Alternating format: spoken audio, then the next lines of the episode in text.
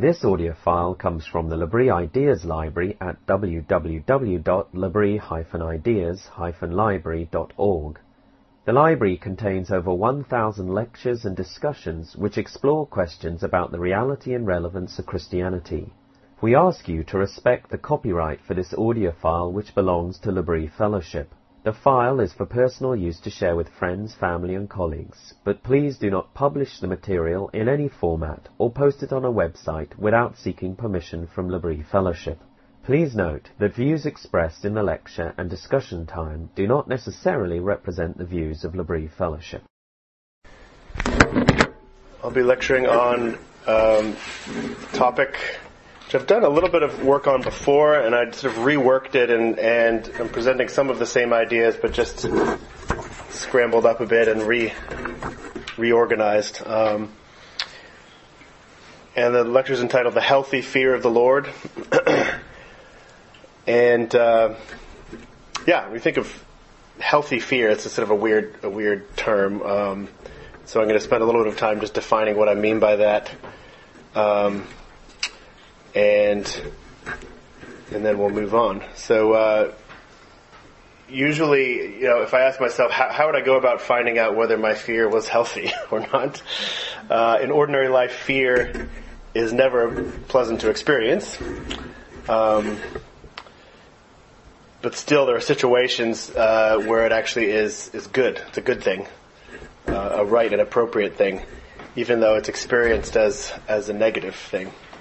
Uh, we could ask the obvious questions. What am I afraid of? What is, which is another way of saying what, what is the object of my fear? Um, we could ask the question, is my fear appropriate to that object? Or am I being a reactionary or overblown, dramatic? And then we could also ask, what is the fruit of that fear? What, what does it lead to? Uh, fear often leads us to other things, and uh, what it produces in us is another question I would want to ask if I was trying to think of like, is this is this a healthy and a good thing, or is it not? Uh, when I talk about a healthy fear, I mean fear that is appropriate to its object, and so it's reasonable given the situation. So if I um, forgive my silly illustrations, but if I have a terrible fear of extension cords, um, that is not a healthy fear because extension cords do not pose a real danger to me in any way. Um, my fear doesn't protect me from anything. It's unproductive because it's not appropriate to its object. So it doesn't really bear any good fruit. It doesn't lead to anything worthwhile. Um, if I live in constant fear of being eaten by a tiger, uh, I like to read stories about man-eating tigers. It's one of my things. Um, but if I, if I was to live in constant fear of being chased and eaten by a tiger, that actually is a scary thing. And tigers actually are dangerous, right? So that maybe this is more of a rational fear. But still, the likelihood of me being attacked by a tiger um, here in Metro West is so small um, that that fear should really not be a big part of my life. Um, in the sense it's inappropriate to the object, in the sense that it's just not likely that this will ever happen. Um, earlier this year, uh, during the summer, uh, some of you will know all about this story. I was on the roof of my house and uh, scraping some paint off of one of the gables, and I injured my wrist. Uh, I thought quite badly at the time. I didn't really know, and I felt myself uh, myself starting to lose consciousness. And as I was passing out, I was afraid, right?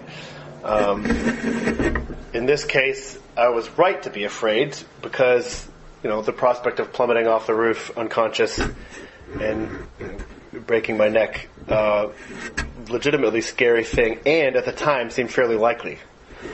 Um, so it was a, it was appropriate fear. It it uh, has caused me to well, at the moment, it calls me to call out to somebody on the ground who came up to help me. Sort of was able to anchor myself in place a little bit, and it has changed my behavior since. So there's these are some of the things that have come. I'm not allowed on the roof anymore. For instance, you know, among, among other things. Um, and so those are all sort of uh, real life, everyday kind of examples. But fear of the Lord, as the Bible refers to it, it's a very particular, I would say it's a very particular kind of reasonable fear. Uh, it's a kind of spiritual common sense. And this is because it's a fear that is appropriate to its object. Uh, not water, not tigers, um, not falling off the roof, uh, but fear of God, our Maker, the Creator of the whole cosmos. He's the one who made us, sustains everything in the universe. Uh, he's the one that has no beginning and no end, and He's really there. He's really real. He really sees us. Uh, when this God is the object, fear is appropriate. But fear of God also produces good things. It bears good fruit. So for these reasons, I think the fear of the Lord is, if, if, rightly understood, is a is a healthy thing. Not, and I want to make this clear from the beginning, not in the sense that we should practice fear of the Lord for our health, as if that's the point. Um, this is not just a sort of a therapeutic uh, point that I'm trying to make. Rather, it's truthful for us to fear God, uh, and for this reason, it's also good for us. Uh, it's both a, to fear God is both a sign of spiritual health. The spiritual healthy people fear God, and it also leads to spiritual health. Uh, but the fear of the Lord is a particular kind of fear, and it is easily misunderstood. And I think Christian people have often been un- uncomfortable with the idea, or, or that word, or that rhetoric. What does it mean to be afraid or to fear the Lord? Um, Christians that I know, most of the Christians that I know, do not talk about fearing God as a positive part of their daily faith.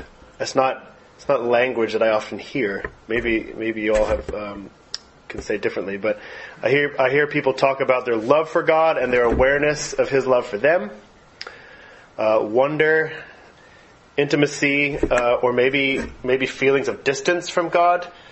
Uh, where is He? I'm, I'm not sure if He notices me. Uh, but I never hear people say, I never hear people talk about it positively, as in, my walk with God is going well. I've been really fearing Him.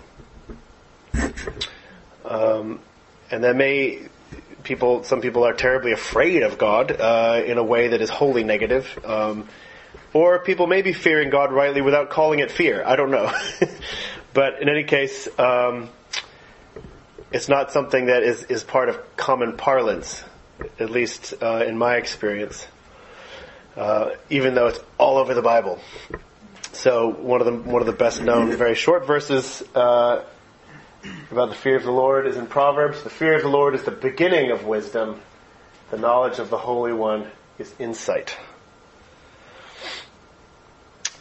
In other words, fearing Him is the starting place or the foundation of real wisdom. Everything that is built on the fear of the Lord will be wise, in other words. And knowledge built on anything else will be foolishness. But to our ears, healthy fear of the Lord can sound uh, troubling or, or paradoxical. Healthy fear. What do we mean? Um, my hope for this lecture is basically to to show that it's not really as much of a paradox as we think. Um, and I also want to just reflect on why this particular kind of fear is, is appropriate um, when it comes to the Lord of the universe. So to do this, I want to distinguish how we usually think about fear, with all of the connotations and uh, that accompany that word, and uh, and then turn to how the Bible speaks about fearing God, and just look at that. Most of the lecture will be will be looking at what does the Bible mean when it talks about fear of the Lord. Um, the outline is very simple. It's basically there's two main sections. What are contemporary views of fear, which which create confusion for us, uh, and then how is fearing God different from that?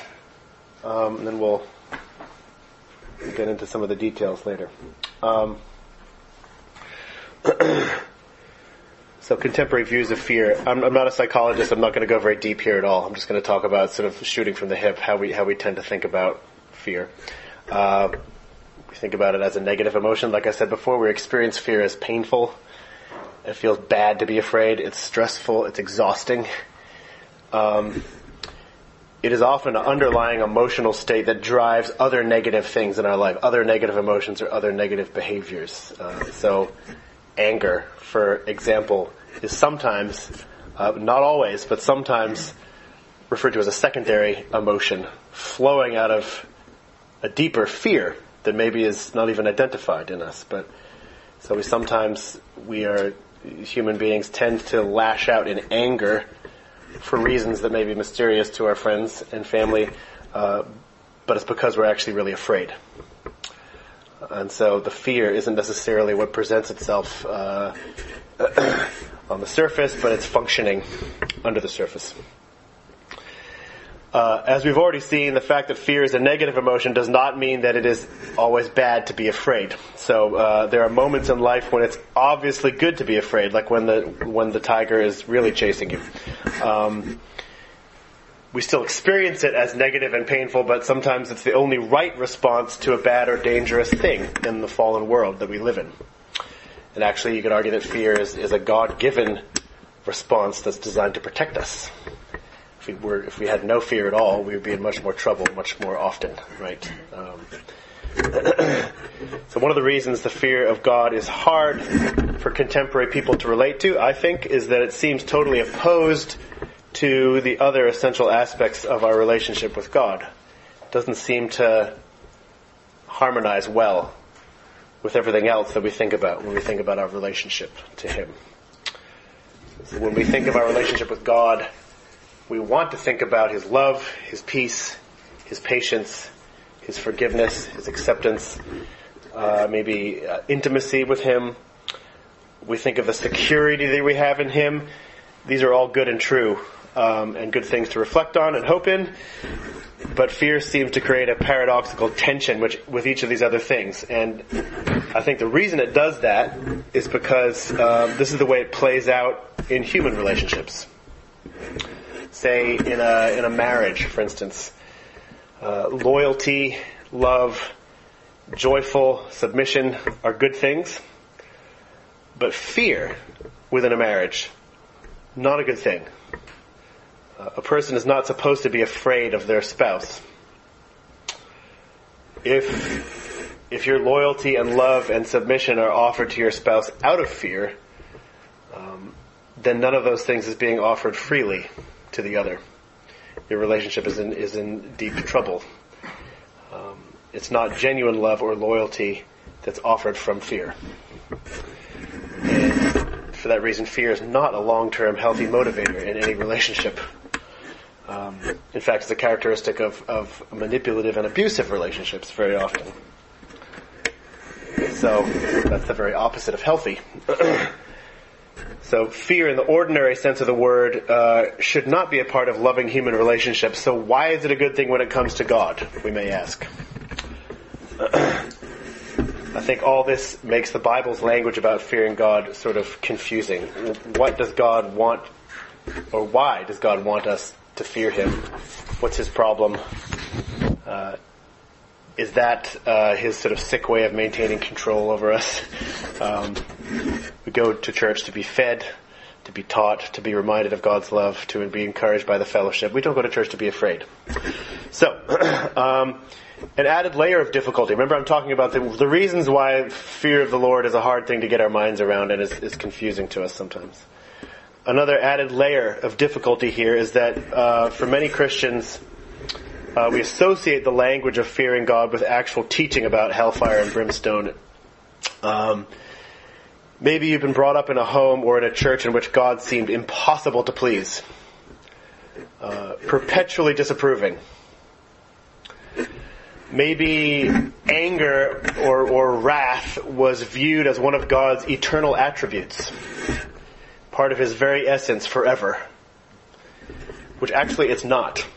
Theologically, that's a mistake, I think. Um, but maybe that's the way it was been talked about. That that anger is just a, is just an aspect of who God is, um, one of His attributes, and as a result, He will always be angry and unpredictable even though Jesus somehow saves us from this fate, God's overall demeanor towards us remains one of hostility. He is someone who's looking for any excuse to reject you, uh, but grudgingly accepts you. Um, maybe this is how some of us view God. Um, this theology, I think, is inaccurate to the Bible. Uh, it's certainly incomplete. Uh, and as a result, fearing God uh, has become a distorted thing, a very distorted thing in, in some of our minds, I think. So, it's a fear. Uh, this kind of fear is, is really a fear of a negative opinion of you that God has, and a fear of what He might do to you, because He's powerful and bad tempered, and He's the judge. Um, so this has to do with a fear of punishment very often, a fear of harm, uh, or fear of just intense eternal disapproval. Um, now, fear of what God can do is it's not irrelevant. I'm not trying to say that no, no, don't forget about all that. Uh, the Bible does sometimes refer to the fear of God in this way. Uh, so Jesus in Matthew 10 says, "I tell you, my friends, do not be afraid of those who kill the body, and after that can do no more." But I will show you whom you should fear. Fear him who, after your body has been killed, has authority to throw you into hell. Yes, I tell you, fear him. So it is actually the case, biblically speaking, that God has the authority to decide my eternal future and yours. Uh, so this should be deeply sobering to us. This is not something to scoff at or just ignore because it's it's uncomfortable. Um, but my point I'm trying to make here is if we take this to be all that is meant by fear of the Lord, we will misunderstand much of what the Bible is teaching us. This isn't the only understanding of fear of the Lord that the Bible shows us. Uh, we'll misunderstand God if we if we take this to be the, the sum total of what fearing God means. Uh, fear of the Lord, as the Bible presents it, is is uh, a deeper, richer, more complex thing. Certainly, a more life-giving thing than the simple fear of punishment.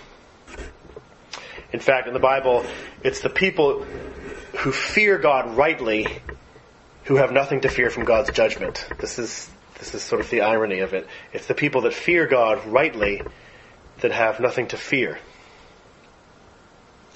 So fearing God means being at peace with God in the Bible. And because of this, it's actually a beautiful and refreshing way to live. It's not a, it's not a picture to live as someone that fears the Lord. Is, it would be a mistake to think of it as you're cowering, you know, all the time, uh, expecting lightning to fall from the sky or something like that. Um, it's actually a way of a way of flourishing that, that the fear of punishment can never be if that's all there is to it. So, what does the Bible mean? I'm going to um, talk now just about what um, how fearing the Lord in the Bible is different from the, our understanding of fear in everyday life. The Bible speaks of the fear of the Lord as a great and wonderful thing. The fear of the Lord is inseparable. If you sort of take the Bible as a whole and look at all the different passages that talk about fearing God, it's inseparable from loving Him it's inseparable from faithfulness and loyalty to Him, and it's inseparable from joyful obedience. All those things are associated with fearing God. In other words, it's something without which we really don't have a relationship with God at all. And there are two different ways, I think. There may be many ways of looking at this, but I decided to break it into these two categories for tonight. Um, there's two different ways that we see the fear of God referred to in the Bible. Um, yep, there they are.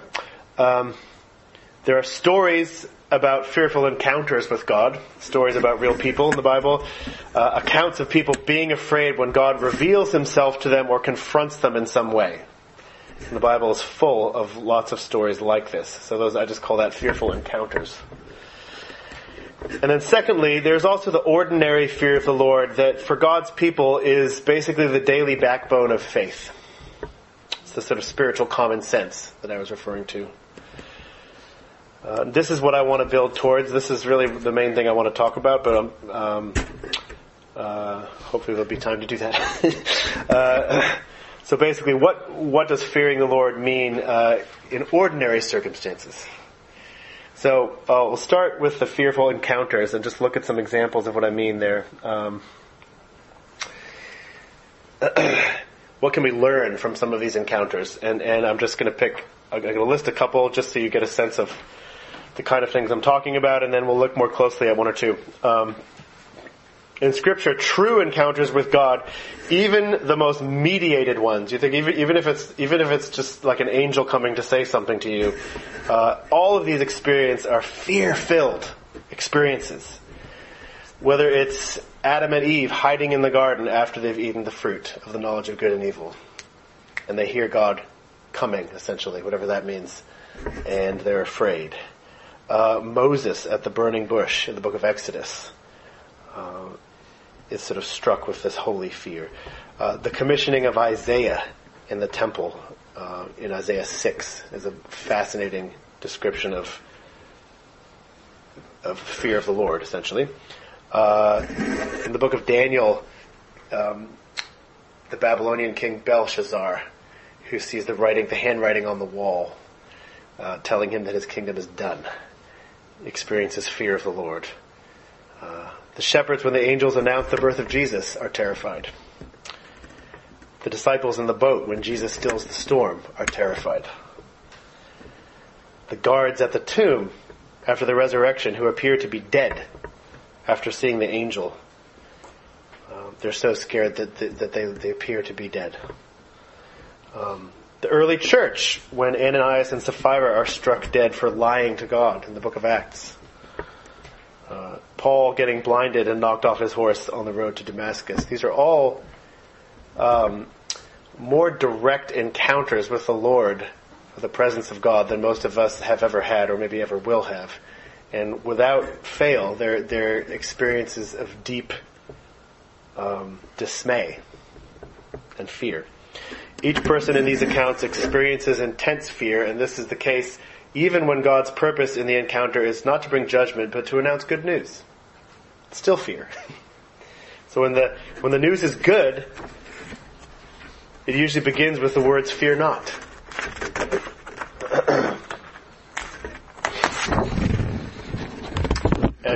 for example, when the, the, angels bring the message of the birth of Jesus to the, the shepherds, do not be afraid. We bring you news of great joy. Uh, when God delivers bad news, if he's coming in rebuke or judgment, he does not say, fear not. Uh, Belshazzar does not get a fear not from God. Um, so what are some of the characteristics of these, of these fearful encounters? Uh, these are not experiences in which people have warm emotional feelings towards God. Uh, comfort might be the end result, but it's not, it's never the initial response. I'm not sure we would call any of these encounters mountaintop experiences if we had been there. Um, as by mountaintop experience, I mean something that's moving and inspiring to me, uh, but in which I'm basically still in my comfort zone. neither do these people come away from encountering God with an impression of spiritual unity or harmony in uh, in the Buddhist tradition, it's the enlightened person who can look at all the diversity and all the distinctions in the world and perceive that there's oneness to all things. Uh, the trees, the sky, me, myself, God, good and evil are all one, and, and the, the appearance of all those distinctions is really an, an illusion within within Buddhist thought. Um, and within Buddhism, if I can see that all these things are essentially one, this is what it means to see clearly. Uh, this is not how the Bible describes encounters with God at all. Uh, there's no blurring of distinctions, particularly between the individual and God. And I think, in contrast, these encounters, uh, what's experienced is the extreme heightening of distinctions there's a, a, perception of difference that is so stark uh, that it's to the point of being painful. And I think this is the root of the fear that we see in a lot of these stories in the Bible. Uh, it's a perception of extremely heightened distinctions, not not the blurring of lines, but the but the uh, the clarity of lines. And uh, we'll just move on to. I'll try to explain what I mean by that. Um, the first and most basic distinction, which is very, very clear, uh, is, is, the distinction between creature and creator. Uh, in the presence of God's majesty and enormity and power, people become painfully aware of their own smallness, their dependence, and their fragility. In the presence of the living God and all his overwhelming vitality, we seem to be barely alive. Um, in the presence of the Alpha and Omega, the, the eternal one himself, uh, the one who has no beginning and no end, we are made painfully aware of the tiny duration of our own lives.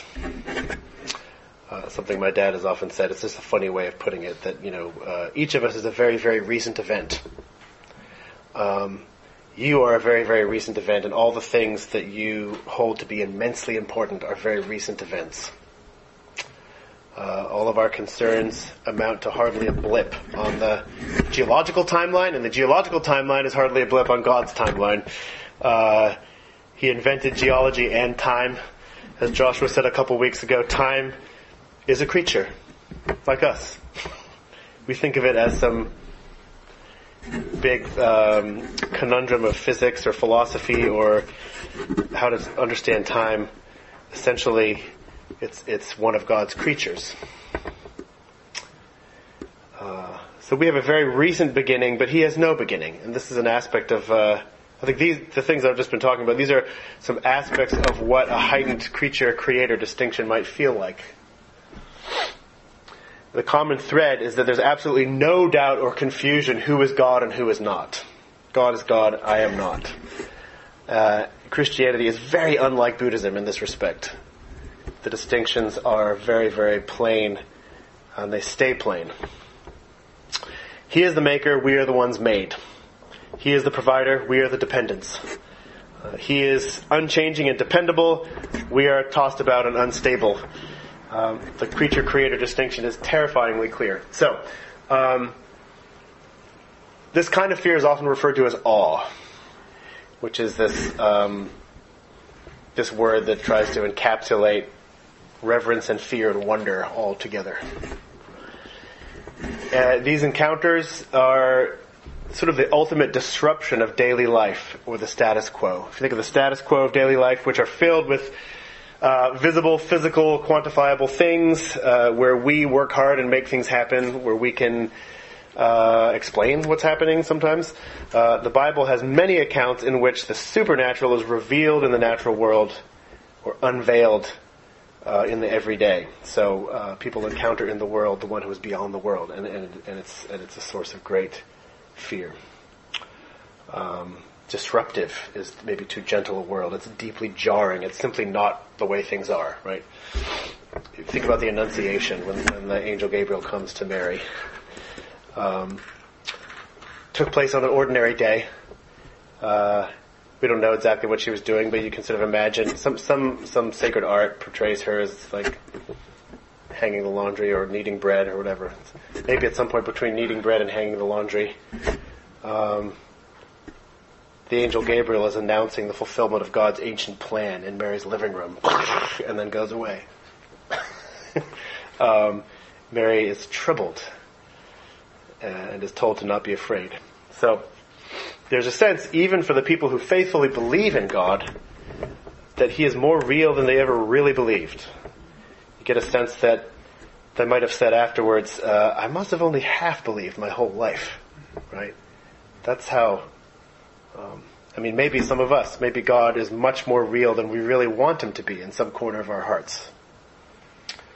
And yet his, his weightiness is almost crushing. He's that real. so, uh, this kind of idea of the weightiness of God is often referred to in the Bible as glory. Um, that God is spirit does not mean he is somehow insubstantial.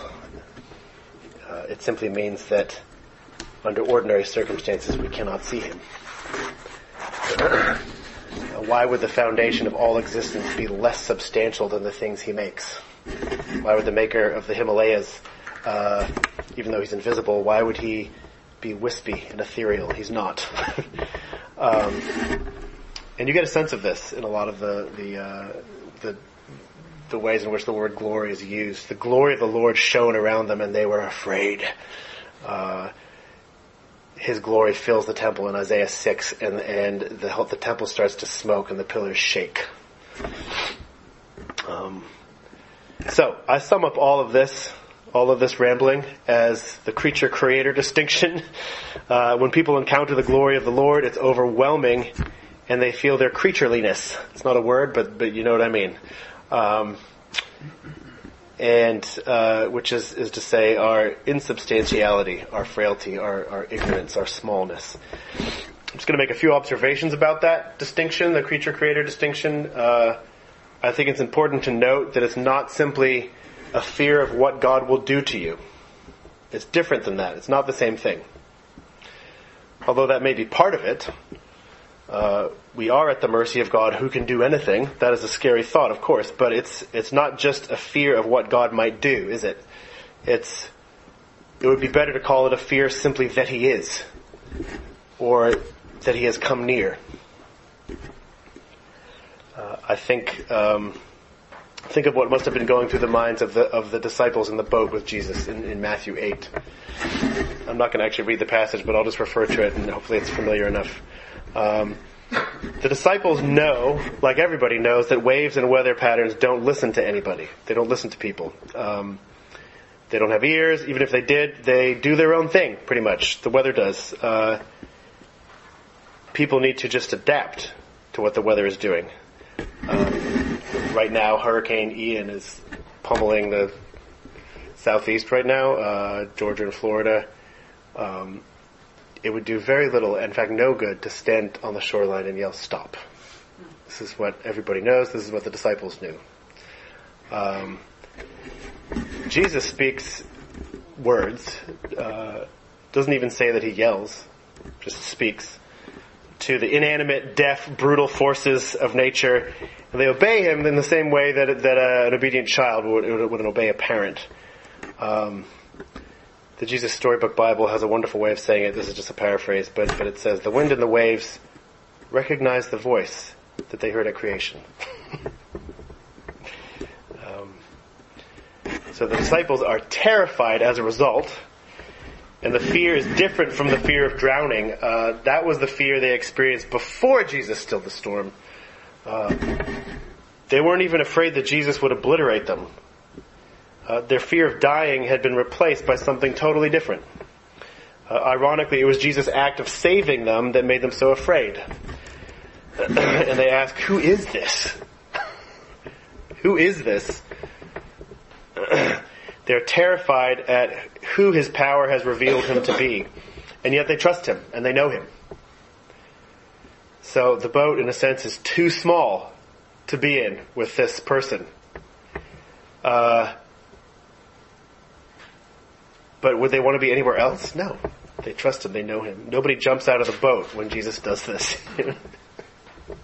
the only person in the New Testament to jump out of a boat on purpose was Peter, and that's to be near Jesus.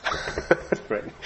Uh, so it's not so much the fear of what Jesus will do to them; it's more the fear that He is, the fear of who He is, he has completely obliterated their lifelong assumptions as to what is possible and what is impossible by being a human being with the authority of Yahweh.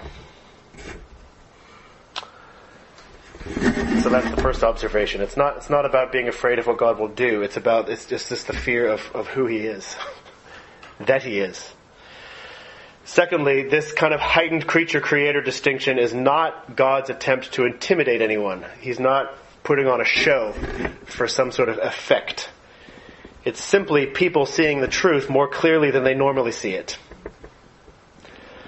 God is glorious and we are tiny and insubstantial by comparison. That is just a fact. And it's, uh, it's just that most of the time we're not exposed to this extreme reminder of that fact. So the veil is being temporarily pulled aside and people are being exposed to raw, unfiltered reality. And it makes us realize that in ordinary daily life, God's glory is highly mediated. Uh, we are protected and buffered from it by God Himself every day. Uh, last observation, uh, this aspect of fearing the Lord is not a result of something going wrong exactly either. Um, small and finite is how God created us to be. We are supposed to be keenly aware of our fragility and our dependence on Him. That's, that's, that's a response to how God made things. In other words, people in the Bible who experience the creature creator fear are responding appropriately to something that's not their fault. I'm a creature. I'm not supposed to be anything else. Uh, however, and this is it has to be nuanced here, and um, while being finite is not the result of sin, people never experience fear of God in isolation from the reality of sin. In other words, whenever someone in Scripture encounters God, it is never just as a creature; it's as a creature and a sinner. And so this brings us to another aspect of, of, of the fearful encounters uh, with the Lord, and it's what I would call the, um, the unholy holy distinction. It's not just that people tend to feel small and fragile and dependent uh, in the presence of God. Uh, accompanying that sort of shock is a terribly heightened awareness of our moral unfitness to be in God's presence. And this is an experience of our own sinfulness as an objective problem, not in the way that uh, much of our culture wants us to think about sin as just, well, if you feel bad about something, it's really an internal, psychological, subjective reality. Nobody can uh, can tell you that you've actually done anything objectively wrong. Well, this is not that. It's it's a keen awareness that my sin is actually objectively a problem.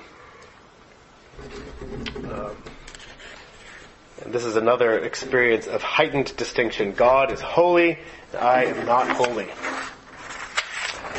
And uh, as many of you, I'm sure, are, are I certainly have felt this uh, many times in my life. But holiness is just a tricky concept to get to get right in our heads, uh, and I think for a lot of people, it's because it needs to have a lot of negative and unhelpful associations kind of stripped away from it.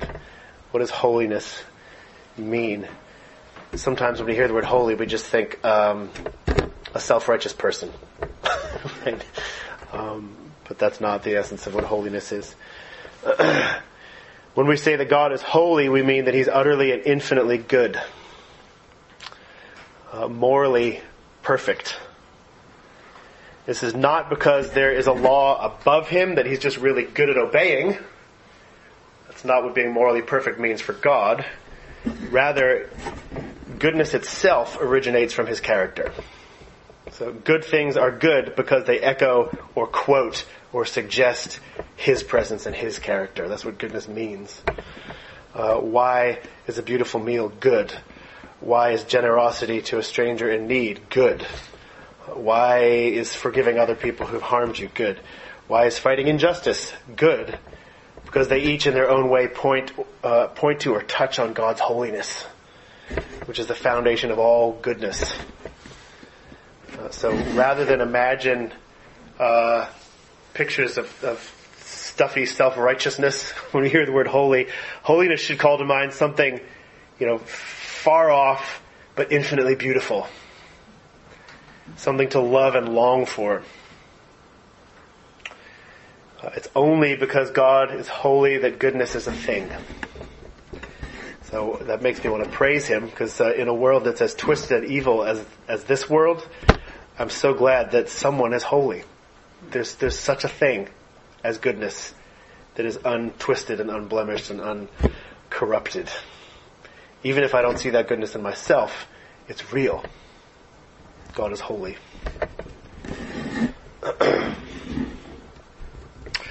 But because holiness is moral perfection and God is a judge and the giver of the law, uh, God in his holiness cannot look upon sin.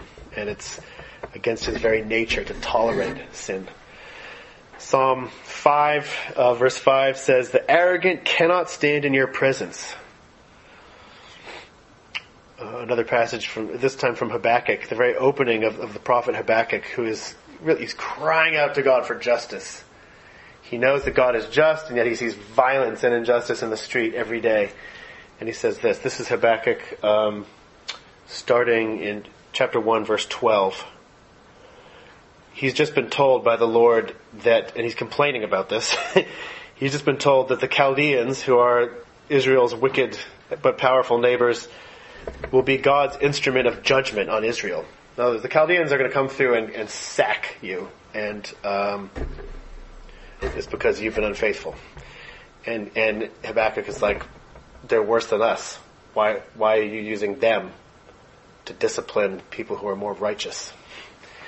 Anyway, but in the midst of this sort of complaint to God, he, he says something quite interesting. Uh, he says, Lord, are you not from everlasting?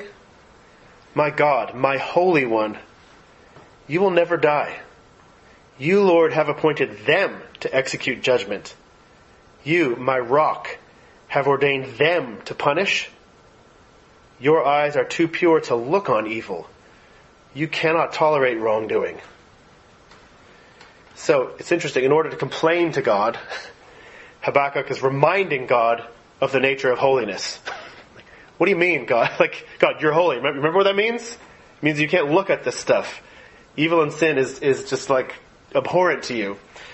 Uh, why? Anyway, it goes on. But, but his, his, he's really reflecting on the nature of holiness. Evil cannot stand and will not stand in its presence. And yet, of course, we know all people have sinned. We uh, have willfully walked away from his definition of what goodness is, from his character. Uh, we are arrogant and we continue to be. We do wrong and we continue to, to do wrong. Uh, as a result, we are unclean uh, before him in our sin. So as we live day to day in the broken world, interacting with other sinners, we become quite comfortable with our sin, actually. And this is one of the, the, the dangers of, of just living a human life. Uh, it's like a bad outfit that we're so used to wearing that doesn't bother us anymore that it's so bad, so ugly. Uh, we're just used to it. Even for Christians who really believe and want to strive to live Christ-like lives, our sin is so familiar sometimes that we seldom fully appreciate the offense that it is to God. Um, but when people in the Bible are confronted by the Lord, they undergo a complete change in their perception of sin. They're not comfortable with it anymore. Uh, in the presence of God's holiness, their sin is simply a liability. It's a danger to them.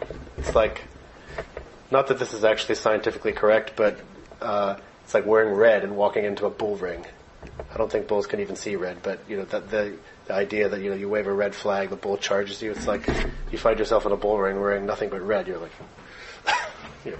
Anyway, um, it's a liability. um, and what are some examples of this in Scripture? Um, the the most foundational one. I'm just going to leave this on the screen while I talk about some of the other ones. Is Adam and Eve in the garden? The very first moment in which human beings feel the consequence of sin.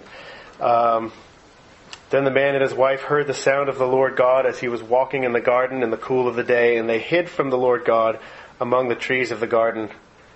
But the Lord God called to the man, Where are you? He answered, I heard you in the garden, and I was afraid, because I was naked, so I hid. It's extremely telling how the Bible describes the immediate impact that sin has on Adam and Eve's uh, self-perception, how they view themselves. The day before, God's holiness would not have caused them to run and hide. Um, but now they were they were aware of their guilt. Uh, they experienced existentially a dreadful feeling of, of exposure, being laid bare before God. Uh, physical nakedness is the least of their problems. Uh, they were ashamed as a result of their sin uh, in the presence uh, of God, and the presence of God was no longer a safe place to be for them which is why God in His mercy uh, protects them, and sends them away from His presence. Isaiah 6, I've already mentioned it once before. I don't think I have a slide for this. I'll just read it. Um, this is when uh, Isaiah is first commissioned to be a prophet to the people of Israel, and he has a vision of the Lord in the temple, and the hem of the Lord's garment fills the entire temple. This is where the glory fills fills the temple and the foundation shakes and it fills with smoke. And he says this, Woe to me, I cried. I am ruined, for I am a man of unclean lips, and I live among a people of unclean lips. And my eyes have seen the King, the Lord Almighty. Then one of the seraphim flew to me with a live coal in his hand, which he had taken from the tongs from the altar, with tongs from the altar. With it he touched my mouth and said, See, this has touched your lips. Your guilt is taken away, and your sin atoned for. Then I heard the voice of the Lord saying, Whom shall I send? And who will go for us? And I said, Here I am. Send me. So, uh, it's amazing. It's one of my favorite passages in the whole Bible. It's, it's amazing uh, and rich and full. Um, but Isaiah, upon seeing the glory of the Lord fill the temple, high and lifted up, he says, he does not uh, run for cover from falling rocks. He's not. This is not the kind of fear we're talking about. Uh, he wants to run for cover from God's holiness. Uh, he's made aware in a totally new way of the sinfulness of his speech and he feels a sense of corporate guilt. I'm a part of a people whose speech is sinful. Um, in this text, I think there's a powerful foreshadowing of what the Lord does to make people with unclean lips clean again. Uh, this picture of atonement, where the, where the coal touches his mouth and his sin has been dealt with and taken away, um, fulfilled only in Jesus Christ. last example before we, we, turn on turn to the, our last section is the the miraculous catch of fish. Uh, when Jesus, in the beginning of his ministry, is looking for uh, is is gathering his disciples, he finds Peter and some of his other fishermen friends. Um, he instructs Peter to, to throw the net over to the other side of the boat. Peter grudgingly does it. They catch so many fish, he doesn't even know what to do with it, and he realizes that you know this is not an ordinary person with me in the boat, and he says, Depart from me, for I'm a sinner. Which is a weird thing to say. Um, people often joke about, or at least I've heard people maybe once or twice joke about, you know, this would have been a great time to say, let's be business partners. Uh, same time tomorrow. you know, that would have been smart, right? Um, or even, what manner of man is this? Who are you? No, that's not even what he says. Uh, he says, Depart from me, for I'm a sinner. Like, where did Peter's sin come into the equation? Jesus didn't rebuke him for anything. Uh, he feels the danger of his own sin uh, and, the, and, the, danger that it poses to him, and he asks Jesus to leave. I think he's made aware through the miracle that he's in the presence of actual holiness for the first time, maybe. Um, so, in each of these examples, people feel undone, not because God is big and they're small, but because they're morally flawed to the core, and, and God is the Holy One. So, uh, I want to move on from this whole section. The reality is most of us in life will never have this kind of fear-filled encounter with the Lord. Um, so, I think the more pressing and relevant question perhaps is, what does fear of the Lord mean on those days which are completely normal? Uh, those days in which the veil of reality is not torn back, uh, but we're just faced with practical decisions and mundane tasks to do, which is, which is uh, describes most of life, doesn't it? Um, so, what is daily, ordinary fear of the Lord? The Bible talks about this kind of fear as well, and when it does, it's not talking about falling, you know, prostrate on the ground for fear of being destroyed. Rather, daily fear of the Lord is a choice. It's a way of life. It's a decision to live in light of God's transcendence and holiness when neither of those things are immediately evident to us. I'll say that again. It's, it's a decision to live in light of God's transcendence and holiness when neither of those, th- of those things are immediately evident. In other words, it's believing in faith that God is God and I am not, that God is holy and I am not. And this faith is what calls us to make choices every day according to what He says is good, not according to what I think is good. Um, it's, in a sense, fear of the Lord is, is God consciousness being aware and alert to the fact that He is real, He is present, He is here. Um, it's a little bit like the definition that I've heard once of, of, of, what character means. What is character? We talk about someone's character. It's, it's how you live when no one is watching. Basically, the decisions you make when you're not doing anything for the sake of impressing or for the sake of pleasing anybody else, but it's what you do from your own heart because you want to. So da- daily fear of the Lord is, is similar. Uh, how do we choose to live during all those times when we are not exposed to God's terrifying glory? And this is really when the Bible uses fear in this, in this, uh, by this definition, it's really synonymous with righteousness.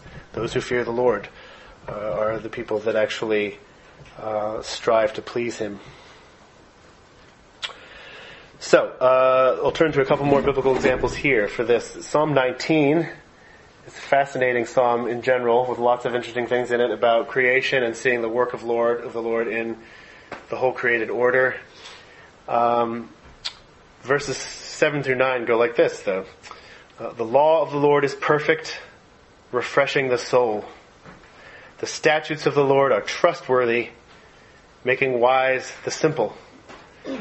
The precepts of the Lord are right, giving joy to the heart. The commands of the Lord are radiant, giving light to the eyes. The fear of the Lord is pure, enduring forever. The decrees of the Lord are firm, and all of them are righteous. Um, this little verse about fear is kind of placed in the middle of a series of statements about God's law and obedience to God's law. Uh, laws, statutes, precepts, commands, fear, decrees. it seems out of place at first, doesn't it? Um, I think this is a typical example of Hebrew Hebrew poetry that uses parallelism. It, it, it uses phrases that are similar to each other to to both be emphatic as possible, but also to explore different aspects of, of a truth. So laws, statutes, precepts, commands, decrees are all ways of referring to God's rules for life, uh, His teachings, the good boundaries that He that He sets for us as humans. Um, there's obviously some repetition in these verses, which draws out different aspects of what wisdom, of the wisdom of following God. Um, the fact that fear is included in this list, which, if you think about it, is is um, the only thing that is is a response from us back to God.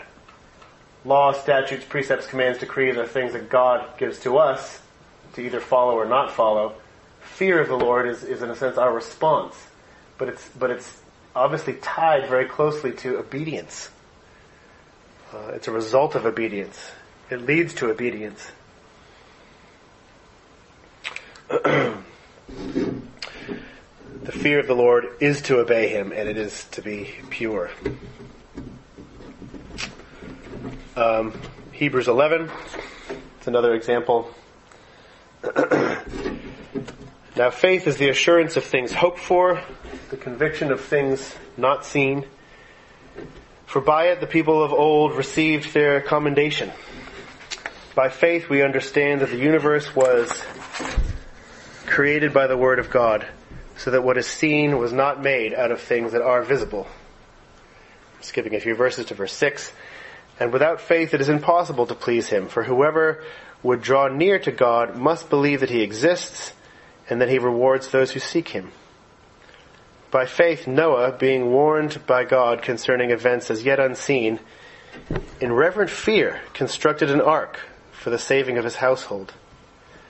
By this he condemned the world and became an heir of the righteousness that comes by faith. So to fear God is to believe he is real, the, the writer of Hebrews says, and to trust what he says, and to do what he says despite what other people might think, I just think, just reading this with a little bit of imagination, uh, I don't think that Hebrews 11 is referring to Noah's fear of dying in the flood. In reverent fear, he constructed an ark. Uh, this would be understandable time to be afraid, but that's not really what it's saying. Noah is described as having reverent fear. Uh, he's not showing reverence for the flood. He's revering God uh, enough to believe what God says. Uh, will actually come to pass. Uh, so Noah's fear is closely linked to his trust in God's reliability. When God says something, it is going to happen. And I'm so convinced of that, I'm going to do this ridiculous thing. or what will be perceived as ridiculous. Uh, imagine all the people that must have walked by Noah while he was building the ark. Um, a lot of ordinary days, probably, when people were going about their business and must have looked at him and ridiculed him. What a fool. What a colossal waste of time and resources. Uh, what a self-righteous, self-important loser to think that he alone has been warned by God. uh, I didn't get the memo. Who does he, who does this guy think he is? Um, what a temptation. You know, this is just one example, but I think most of us know something about this. Uh, he has reverent fear. He constructs the ark, meaning his fear of what people might say about him does not prevent him from trusting what God has said. Uh, Noah is a, a positive example uh, for us, but I think most of us know what fear of people is like. It's the number one obstacle to fearing God rightly. It's what we think people will think. It often, at least in my own life, rises up and overshadows uh, the importance of obeying God for me. Uh, what will people say? What will people think? What will the social ramifications be of, uh, of me doing this or following the Lord? In almost every area of Christian obedience, fear of disapproval from people uh, can cripple our relationship to God. Um, I think for me, a helpful uh, illustration is just, a, you know, it doesn't take a whole lot of imagination for me to remember being back in high school and uh, being young and, and shallow and insecure and you go to a party, you've been invited to a party, and you walk into a room and it's crowded, the whole school is there. You walk into the room full of people, and what's on your mind? What's going through your mind? Um, I'm not the only person that's ever, ever been. But uh, who's here? Of the people in this room, whose opinion do I care about? Who do I want to impress? Who would I hate to disappoint? Whose look of disapproval would crush me? Um, do you see what I'm saying? Does this ring any bells? Blank stares from everybody. Yeah. Whatever the answer might be, those are the people whose expectations I'm going to try to meet. Right? The people that I admire and I want to like me, those are the people whose expectations I am going to try to meet. These are the people I fear. this is what the Bible means by fearing God sometimes. The people whose opinion most matters to me. And my fear of them means that I will constantly be trying to please them. It's a fear of disapproval from them. Uh, we'd all like to say that God's approval and God's opinion has the most influence over our lives, has the most pull. Uh, but if we're honest, I think this is often untrue. Not always, thank thank God, but uh, but often it's untrue. Often my concern for the impression I'm making on other people causes me to lose sight of, of who God is calling me to be.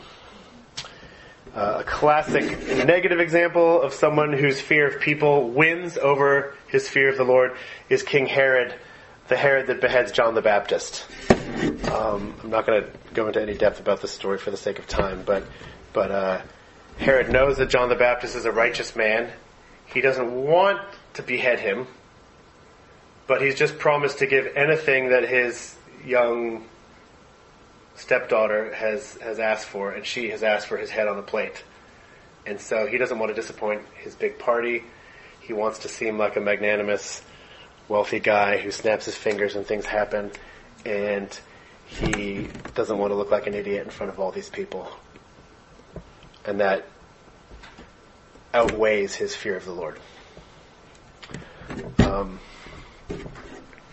related questions.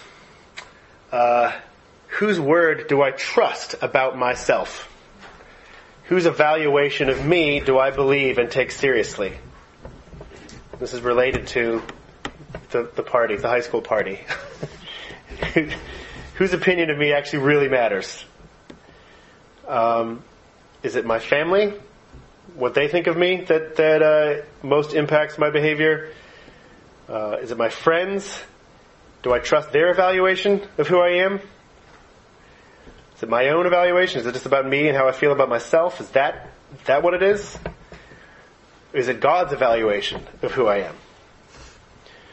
So, this is for me. This is really fascinating because this this is this is what I mean by fear of the Lord. It's it's it's putting more weight on God's evaluation of, of who I am than I do anywhere else. Uh, it's trusting His evaluation of me, and yet, even though it's fear of the Lord, um, we can begin to see how fearing God like this means trusting His evaluation of who I am in Christ which is in, in essence to receive the comfort of the gospel itself. Uh, who gets to have the final word about me, we ask. Uh, if I fear the Lord, then I have to believe what he says. Um, it's believing in his love and his acceptance that I have through Jesus Christ and saying, actually, that has the authority. I fear God, so I believe that, and I trust that. Even if I feel like a loser, even if everybody else tells me I'm a loser, um, uh, fearing God in that context has to do with trusting what He has said about me through the work of Jesus Christ. Uh, fearing Him means giving more weight to His evaluation than I do to my own or to the evaluation of others. Um, what I should say is, who am I to say I am not forgiven and accepted when God says that I am? That's fearing God. Who am I to say that I'm not forgiven and not accepted when God says that I am? In other words, true fear of the Lord does not produce salvation anxiety. It produces salvation security. because it's believing His words to us about um, His act of salvation. Remember, uh, in the beginning, I said that the fear of the Lord is hard to relate to because we um, because we can't imagine a healthy human relationship in which fear is a part, right? There's no, you know, fear should not be functioning in, in, a, in a, human relationship that's at all healthy. Um, I think there actually is, when it comes to fearing the Lord, there is one way in which fear does and should enter a loving relationship. And uh, hopefully I can articulate this well, but think again, the example of a marriage it is not the fear of our spouse or the fear of what they might do to us. Rather, it's the fear that can only come from loving them deeply and caring about the quality of the relationship. Um, the more I love my spouse, the more I hate to do or say anything that would strain and jeopardize our marriage and our relationship. So if you think of a husband and a wife uh, who've been faithfully and happily married for say 30 years, their marriage has been a source of mutual support and strength through hard times. They've grown as individuals through their marriage and as a couple. They've raised children together maybe. Um, all of life's experience for the past 30 years have been shared. Their relationship is a precious and priceless thing. Why in the world would either of them do anything to threaten it? there's a kind of fear of losing something so good and precious that it calls us to genuine faithfulness.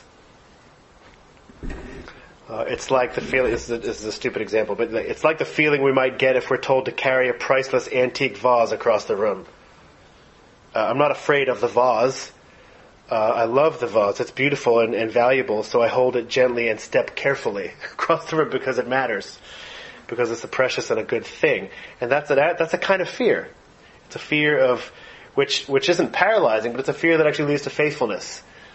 Um, so here we see that true fear of the Lord is joined seamlessly with loving Him. It's, it's inseparable from love of the Lord if we fear Him in this way.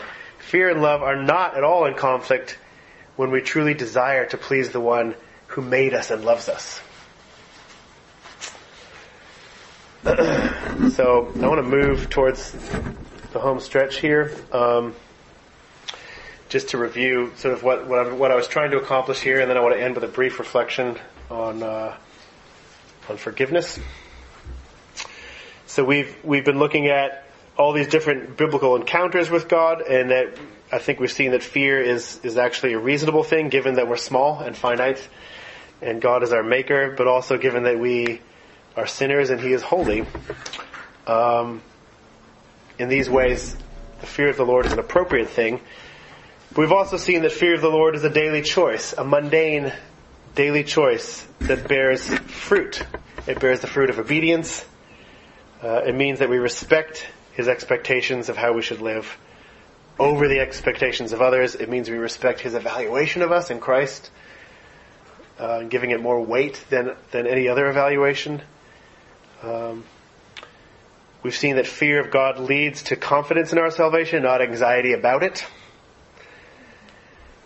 lastly, uh, that a relationship of love, um, the relationship of love that God offers us, is so precious that the fear of jeopardizing it in any way is an aspect of loving Him.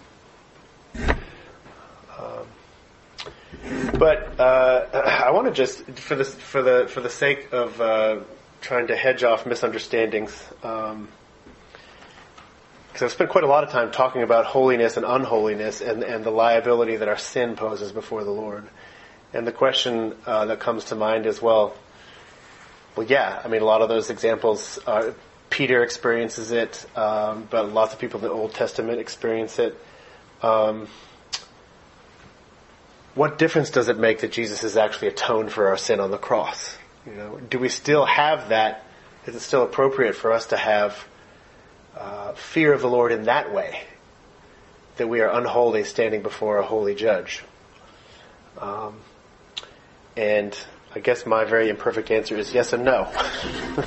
um, the the book of Hebrews talks about um, that we come to a throne of grace. It's only because of what Jesus Christ has done that we can approach the throne of grace with confidence because He is leading the way. He is the pioneer of our faith. He goes ahead of us. Uh, what used to be a throne of judgment is now a throne of grace.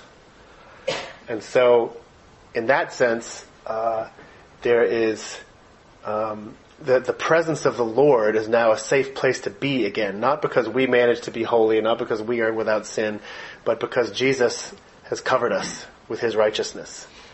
Um, and so that that aspect of fearing the Lord is different now. I think it is different now as we look to the atonement. Uh, it's not completely gone in a sense because we still existentially know that we're sinners.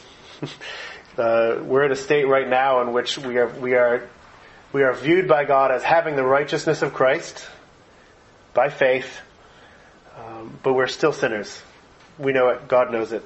Our sin is still uh, an offense. It's just an offense that's been paid for already. Um, and so uh, something that I found interesting. I'm not. I'm not actually honestly sure whether this is what what the psalm is getting at, but um, in Psalm 130, just one. There's just two short verses, but it's a it's a psalm that I found to be very very encouraging. Uh, and raises a whole other aspect of what fearing the Lord is. And for me, this is a this is it's almost a uh, the way in which uh, our experience of His goodness and his love for us and his kindness in the sacrifice that he that he has made catches our breath. It sort of fills us with a different kind of awe. Um, Psalm 130 says this, If you, O Lord, should mark iniquities, O Lord, who could stand? But with you there is forgiveness, that you may be feared. Now, on the face of it, that seems like a weird thing to say. With you, there's forgiveness. Shouldn't he say, with you, there's forgiveness, so I don't have to be afraid, right? Uh, but no, it, there, there's a fear and a reverence and an awe that comes with and is appropriate to receiving forgiveness from God. He didn't have to do it. And yet it's our only hope. Um, and that's where I'm going to stop because I don't have anything more to say. but, um, would anybody like to start a discussion, ask a question, or make a comment?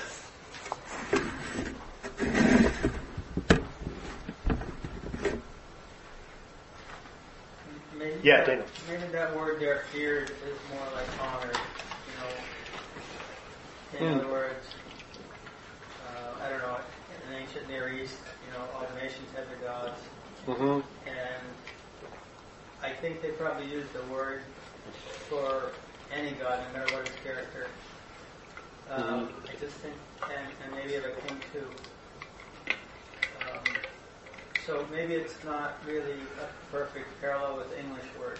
Yeah, no, I mean, and this is this is the NIV. I think in uh, a lot of other translations say "serve with reverence," and so there's an aspect of, of uh, it's not. It's certainly not fear in the um, in just a simple. It's sort of like fear, fear of something, fear of what God might do. It's more kind of uh, the kind of fear that I've been talking about. Um, about about sort of re- re- revering him in awe, which has everything to do with obedience. And yeah, anyway. Yeah, because this has a almost a sense of edging on beloved, or you know, uh, liked or something. You know, because he does this good thing that we hold him in high esteem or something. Mm-hmm. Yeah, I mean, but it could also just say, I mean, it could also just say, but with you there's forgiveness, so you should be praised. But it doesn't say that though. you know, it's, it's it, there's something. There's other places that do say that. There's nothing wrong with that. It's just that in this particular case, there's something uh, of kind of an awe-filled reverence in response to his the So fact that he's forgiven that us. Even if you substitute the word revered, Yeah.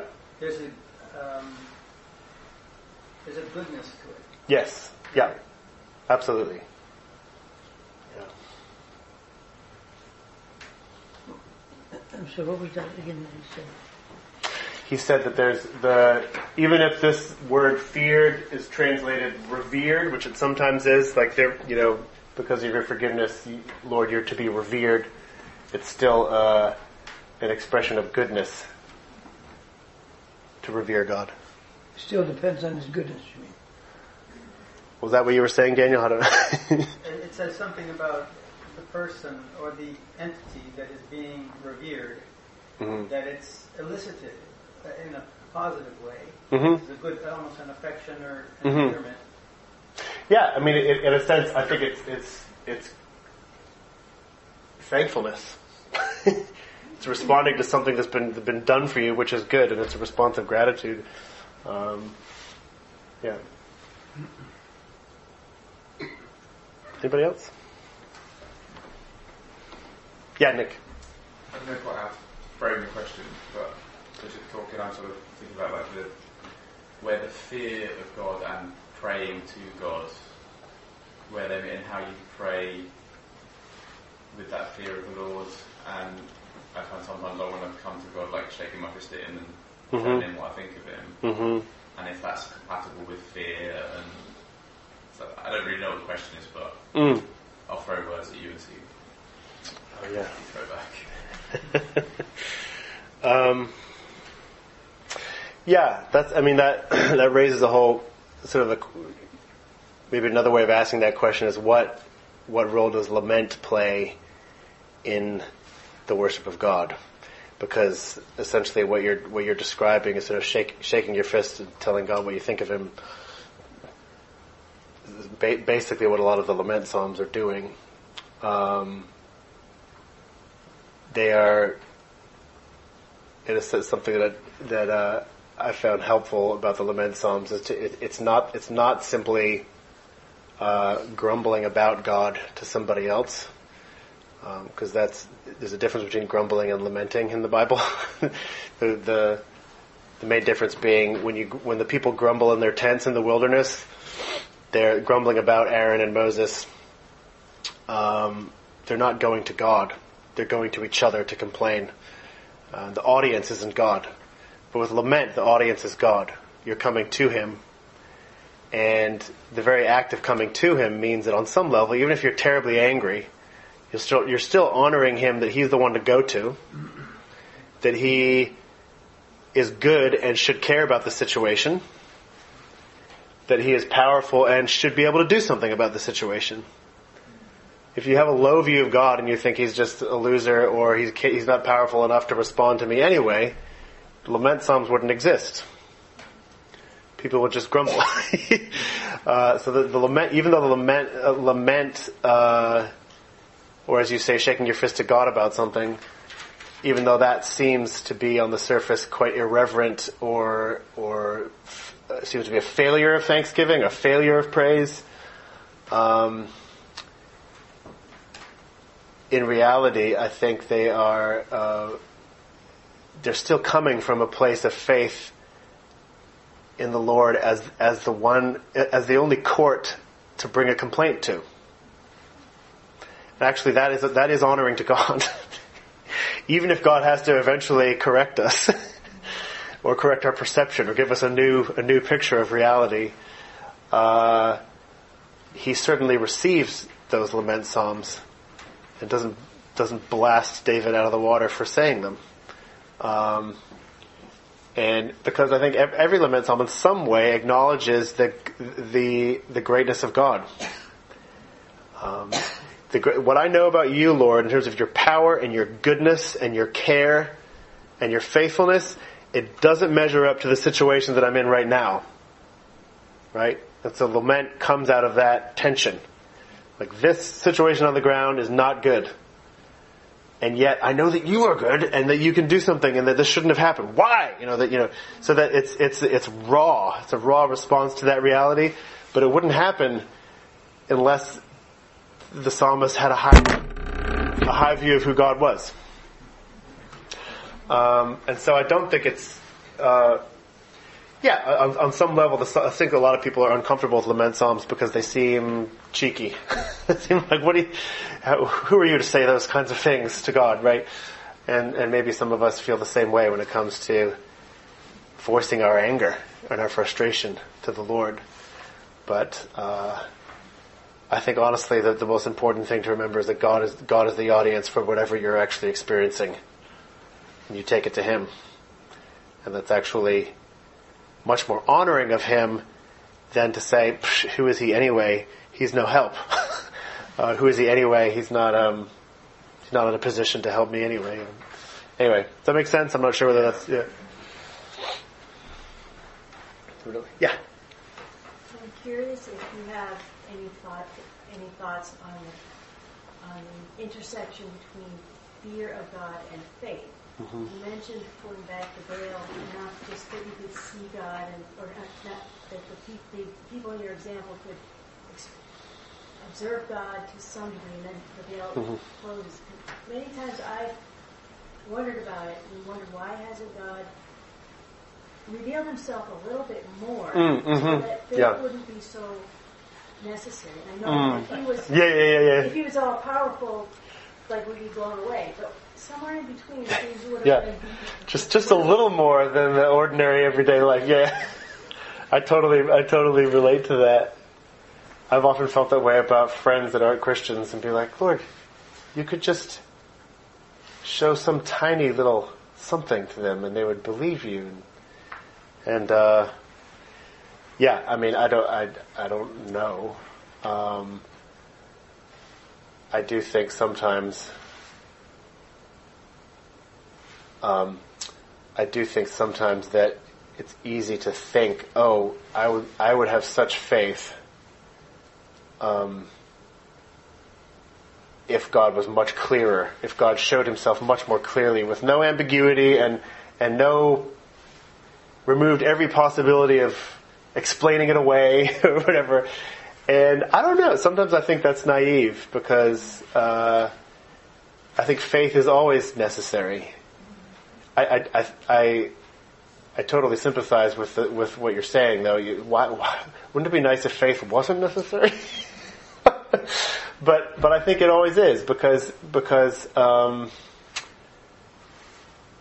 pe- people, including ourselves, are incredibly capable of not believing things we don't want to believe, even if all the evidence is right in front of our face. And I think, to me, the uh, the most sobering example in the New Testament. Forgive me if I, those of you who are at L'Abri, I probably say the same things over and over and over again. But um, is in the Gospel of John after the after Jesus raises Lazarus from the dead, and you'd think like, okay, everybody that sees that, or even everybody that talks to an eyewitness who saw that, is obviously going to believe in Jesus now. Only God can do that. Only God can reverse death, you know. And it's true that some of the people that are there give their lives to Christ and follow him from that point on. The rest of them decide to kill him. And where the people that are there that witness it run back and tell the high priest what happened, and it's because the high priest believed that that happened, they say, he, this guy's trouble. We need to get rid of him now. And so what's that about? It's, it's uh, in the face of the clearest evidence uh, of, of Jesus' divine identity. It's that clearest evidence that causes them to resist him harder. uh, and that's terrifying to me because it makes me think, gosh, you know, uh, well, it, it, it's it's also a um, another really interesting example of this kind of thing is the parable of the rich man and Lazarus, where where Jesus tells this parable. There's you know there's a rich man, there's this poor man named Lazarus, um, who begs outside the rich man's gate every day. They both die. The the poor man is brought to heaven and is with the angels. Uh, the rich man dies and is in hell and he calls across this great chasm between heaven and hell and says, you know, um, first of all, he asks Lazarus to give him water, some water to cool his tongue, and it's like that doesn't. Not how it works anymore. uh, he's not your servant anymore. Um, but then he says something really interesting. Allow me to go and tell my brothers, you know, about about reality, basically, so that they would know and not make the same mistake that I made. And the response is, they have Moses and the prophets. They have everything they need.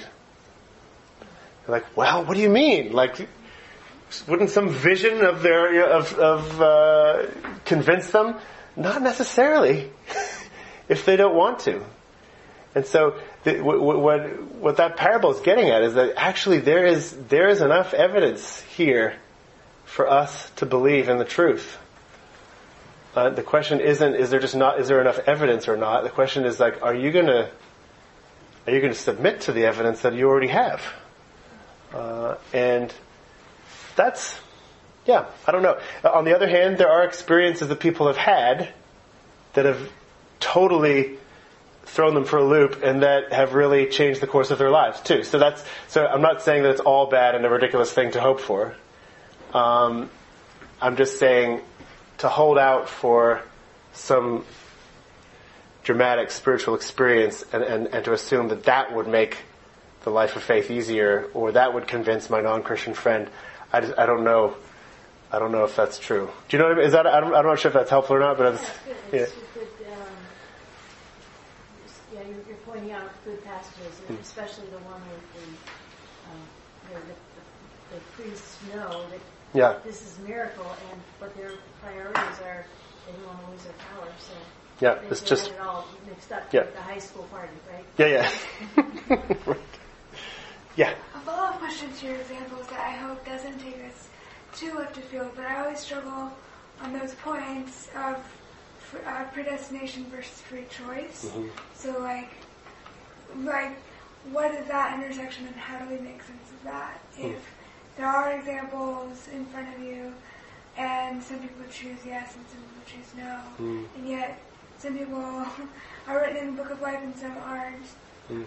um, I guess it goes kind of back to time being a creature and hmm however God makes that work. Mm. Oh gosh. Joshua, take it away. Yeah. um,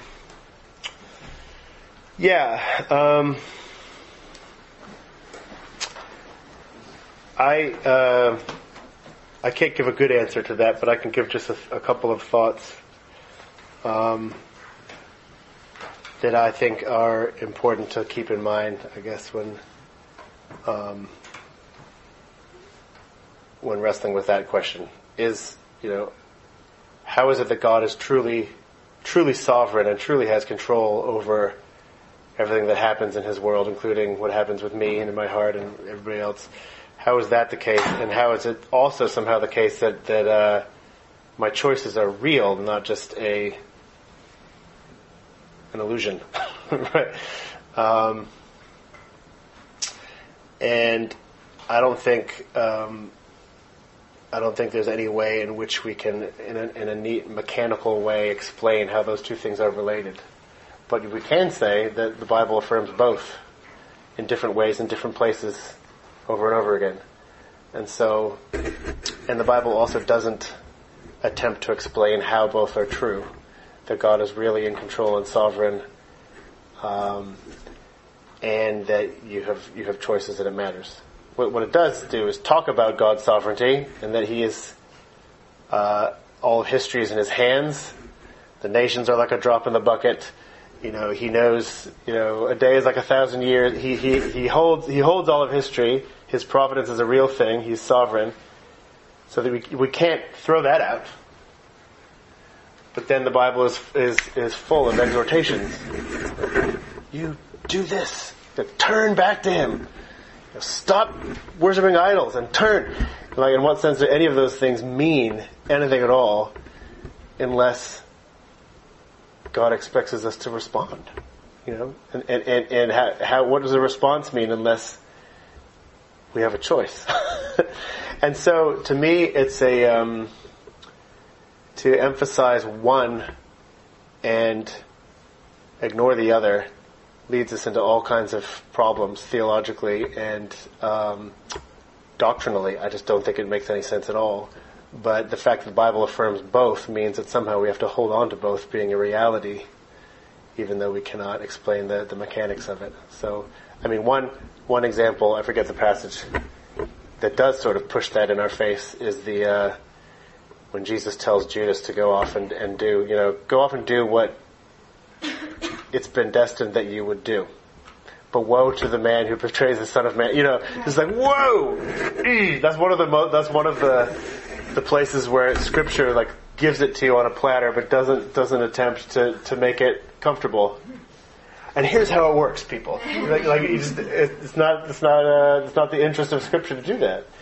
Um, and so we're left with, um, unfortunately, maybe not unfortunately, but with with uh, two truths which which are both essential, which seem to be in deep tension with each other, and yet have to be held on to um, mysteriously. There, it's a mystery exactly how, how that works, uh, and but this is the case with a lot of central doctrines in the Christian faith throughout church history. A lot of the controversies and uh, heresies actually are the result of trying to do away with a mystery and make things more rational. that, that's what the her- heresies about who Jesus was. No, he's just a person. He's not really God, or he's just God and not really a person. Those were mistakes because they were trying to get rid of a mystery that was uncomfortable. Um, Which is where faith comes in. yeah, yeah, yeah. yeah. Um, so I don't know. There, there, was, there was a lot in the question, but I don't know. That's just kind of where. Um, I don't think there's, I don't think there's any way around having to hold both at once. That's, yeah, Thomas. What is that? Once once again, you, you go, uh, what is, what is the both, both, what, I, I missed that, I guess. That that we have to believe both that, that God is, is sovereign and that we have choices that matter. And that we have choices. We can choose things and it matters. Yes. Yeah. God is sovereign, but we have choices. Right. But Yeah. we have to live by what we choose. We got to live by it. In other words, we have to. Um, we're responsible. There's we. He gives us free will, hmm but then we're responsible for what we do choose to do, or what we do choose to love, or Mhm. what to hate. hmm Uh, yes. Yeah. I think I think so. Yeah. He gives us free will, but we're responsible for our choice. We're responsible for our choices because He's given us free will. Yeah. We, we were. It, it wasn't. Yeah. Yeah. I think that, um, and yet somehow He is sovereign at the same time, and that and that's the part that uh, it's it's it's way simpler to just emphasize one side of that and not the other. Uh, but um, it's not as if our free will and the choices that we make means that God's hands are off. And he, it, it's it's um, I don't, yeah I don't know how I, I'm certainly not able to explain explain that. It's just something about hands off. It doesn't. The fact that we have free will doesn't mean that God is no longer sovereign. Oh, no. Yeah, yeah. Oh, no. yeah, yeah. Any other? Yeah. Yeah, so I think um, um, from my experience of like this kind of question, I find uh, interesting in a sense of because like even this kind of question we can rephrase even from uh, secular perspective is that deterministic system and uh, non-deterministic system. Mm-hmm. Well, like actually, you know, like uh, when we like when uh, like for instance, when we have actually uh, one of things how I kind of see was that like you know like the, even within the created system, like like if you, before we go to the uh, theological, but like reading there's like a secular created system, like mathematically, for instance, you know, there's ergodic theory, right? That actually makes a compatible relationship with the non-deterministic and the deterministic. And also physics, for instance, like quantum mechanics, right? That makes a compatible relationship with the light wave particle duality and so on. So you kind of see this kind of, in a sense of like, like, um, like this kind of duality relationship or almost any other field. W- ways of resolving things that seem to be in total Yeah. opposition to each other, but somehow, yeah, yeah. That's kind of like Yeah. that, like uh, the, another point is when uh, somebody let's say like kind of gives uh, against because of the against like for instance like how can this be compatible with Mhm. like uh, with the you know free will and Mhm. God's sovereignty? I mean in a sense like we can't even kind of right now solve the kind of creative the created things the system within our image. But like uh, this is kind of like we are talking about like theological the level, which is in a sense of like we can consider uh, higher degree level of it. We can even solve this like we can even fi- figure out the relation between the light light wave particle Yeah. Yeah. This kind of level yet, and how are we somehow expecting? Yeah, yeah, yeah, yeah. You see what I mean? Yeah. So like so, but we see this kind of level. Another way, and my point was we are seeing this kind of duality of like somehow it seems incompatible, but those Yeah. are actually compatible Yeah. in mysterious way. And we see this not just in theology, but Mhm. in any academic field we go Yeah. science, or whatever. So it's unfair to accuse Christian theology alone of, of, of accepting mysterious things. Yeah. yeah. No, I think that's that's really helpful. Yeah, and and there's in a sense there's no reason to like you said there's no reason to expect if we can't quite understand how light can be both both behave like a particle and like a wave if we're unable to reconcile that through scientific endeavor how do we expect to explain with our finite minds exact the mechanics of God being sovereign and us having free will like yeah Well, we know that somehow has to be true. yeah Right. So Right. But people accept people accept that light exists and that light is somehow a particle and a wave, even though those two things are mutually exclusive. Yeah, I don't. know. Is that sort of what you're? Yeah, so it's Yeah. like we can't even explain kind of creative things yet. Yeah. But how can we expect Things like, within the created order. Yeah, creator yeah, level of things? Yeah. Like, uh, like for instance, like some people argue against like how can Jesus correct both God and man? Hmm. But as we know, it's both have to be true. Mhm. So like we cannot give them, you know, in a sense of like it sort of like face degree to examples. But Mhm, like mhm. it, like everything, like we can't even kind of explain the created things. Yeah. In a sense, but like how we how we are expected to explain the creator level. Yeah. You know, like, so, and it, it has, ultimately has to do with trust, yeah, trust- trust, trusting God, um, that He has it, He He understands. yeah, Esther. I'm um, intrigued where my mind's been going for most of this uh, discussion. Sorry, everyone has lots of questions. um, about what you said about um, the fearful encounters and how for those who who do believe and then have these encounters with God, they maybe find that God is more real than they ever hmm believed, and um, and I think that sort of connects with with Nick's question Mm. a little a little bit. Is yeah, even in lament or in being angry at God, there's there's a sense of like, are you really real? Is what you're Mhm. asking, and I kind of got this image of, and I think it's it's probably from The Horse and His Boy, which is the um, It's the, be- it's the best one. is the the one that deals with Providence. Yeah, yeah, yeah, yeah, yeah. is the Chronicles of Narnia that Yeah. deals with Providence, but that like, are you going to let God be real enough to growl back? Um, Yeah. There's this bit in The Horse and His Boy where Bree is like, "Oh, he's not really a real lion. Mhm. It's just like an idi- you know an idiom or like an image, a metaphor." yeah. And the people he's talking to are like, "Look behind you." They're like, "Wow, Petrarch is a real Yeah, lion. yeah, and yeah. Aslan is really there." Mhm. And then Aslan's whisker tickles Bree. Mhm. like jumps out of his skin. Mhm. Um, it's like, do we? And I think that's kind of that fear piece. Like, do we approach God expecting that He's going to be realer than we Mhm. Yeah. could imagine, and real enough to to growl back Hmm. when we're growling Mhm. at Him? Yeah. Yeah. I don't get other pieces of advice. The Horse's Boy is, is the best one, yeah.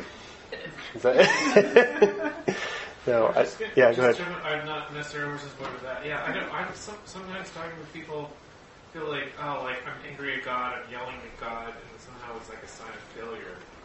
Uh, and I'm just like, I don't connect with it because I'm like, when I get angry, I just like disregard God. Like I just like it's. And I was like, yeah, I would love to get ang- like believe that God is real enough to get angry at Him.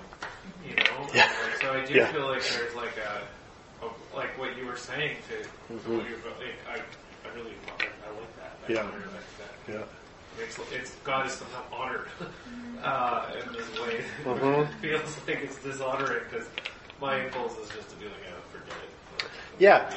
I, th- I relate to that. Like when I'm really upset, is it God that I go to with that, or I'm just like,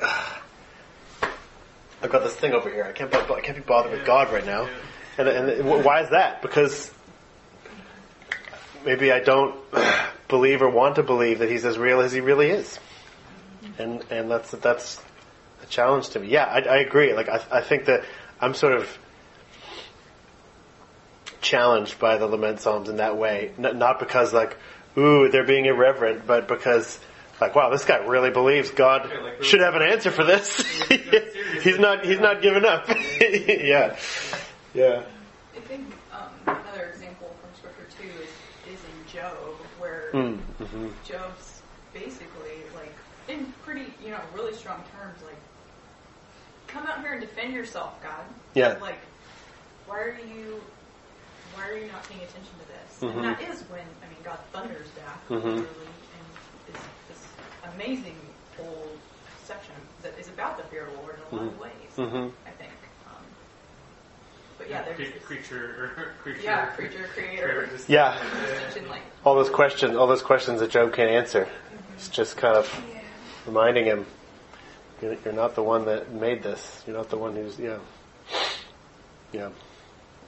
It is kind of interesting in Job, like that tone shift. I think of God kind of being more gentle with Job, and then then he gets like kind of like hmm puts Job in his place. Mm-hmm. So Yeah. Who is this? That, who is who, who is this that darkens understanding or darkens thought without understanding? I forget what the line is. Dragon's Yeah. counsel You ca- Yeah, yeah, without knowledge. yeah, yeah. Hmm. Yeah, Daniel. Still thinking about that comment. If God would just make himself a little more clear, Mm. I'd have so much faith. Mm-hmm. And uh, I think, I think um, that wouldn't be faith in some sense, Mhm. because it's the cart before the horse, mm-hmm. and faith is evidence of things unseen. hmm Yeah. And the other is that God did make himself that clear. As you Yeah. pointed out, Yeah. Romans 1, where it says the things about God, his divine attributes, hmm and his eternal power, Mm. are clearly seen Yeah. from the things that he has created, so that men are without excuse. hmm But they suppress the truth hmm because of their sin, and exchange the truth of God for a lie. Hmm Uh, so it's it's it's our nature Mm. that is denying. It's like a, a coil spring, you're just suppressing Yeah. but it's Yeah. it's it's always Keeps pushing back. Yeah. Yeah. yeah. And what makes the situation worse is that it's our unbelief that prevents him Mm. from revealing himself. Mm-hmm. And like Jesus couldn't do any miracles in his hometown Mm. because they refused to believe. So I, I've got big, I've always had big questions about that text. Just yeah. Rubbed me the wrong healed way. somebody, Yeah, yeah, Almost every time he healed somebody, he said, "Your faith." Is yeah, exactly. Yeah, So everybody's thinking it's Jesus. In a sense, it is, but it's really Mhm. it's their faith, and somehow he's catalyzing it Mhm. as, a, as a conduit. But it's really their faith. You want Mhm. to believe him, and so Mhm. it's it's our Yeah. unbelief that is preventing him from entering from the spiritual realm to the, to Yeah. the physical realm. That's a really interesting response to that to your question from earlier. That Actually, actually, it's like we would like to, in a passive way, we would like to believe that like God reveals Himself, we would respond in faith, and at least in in uh, in Jesus' case, as a human being walking on the ground, you know, like he resp- he reveals Himself to those that do that show faith to Him. It's sort of it's it's that's really interesting. But he wants us to have spiritual eyes.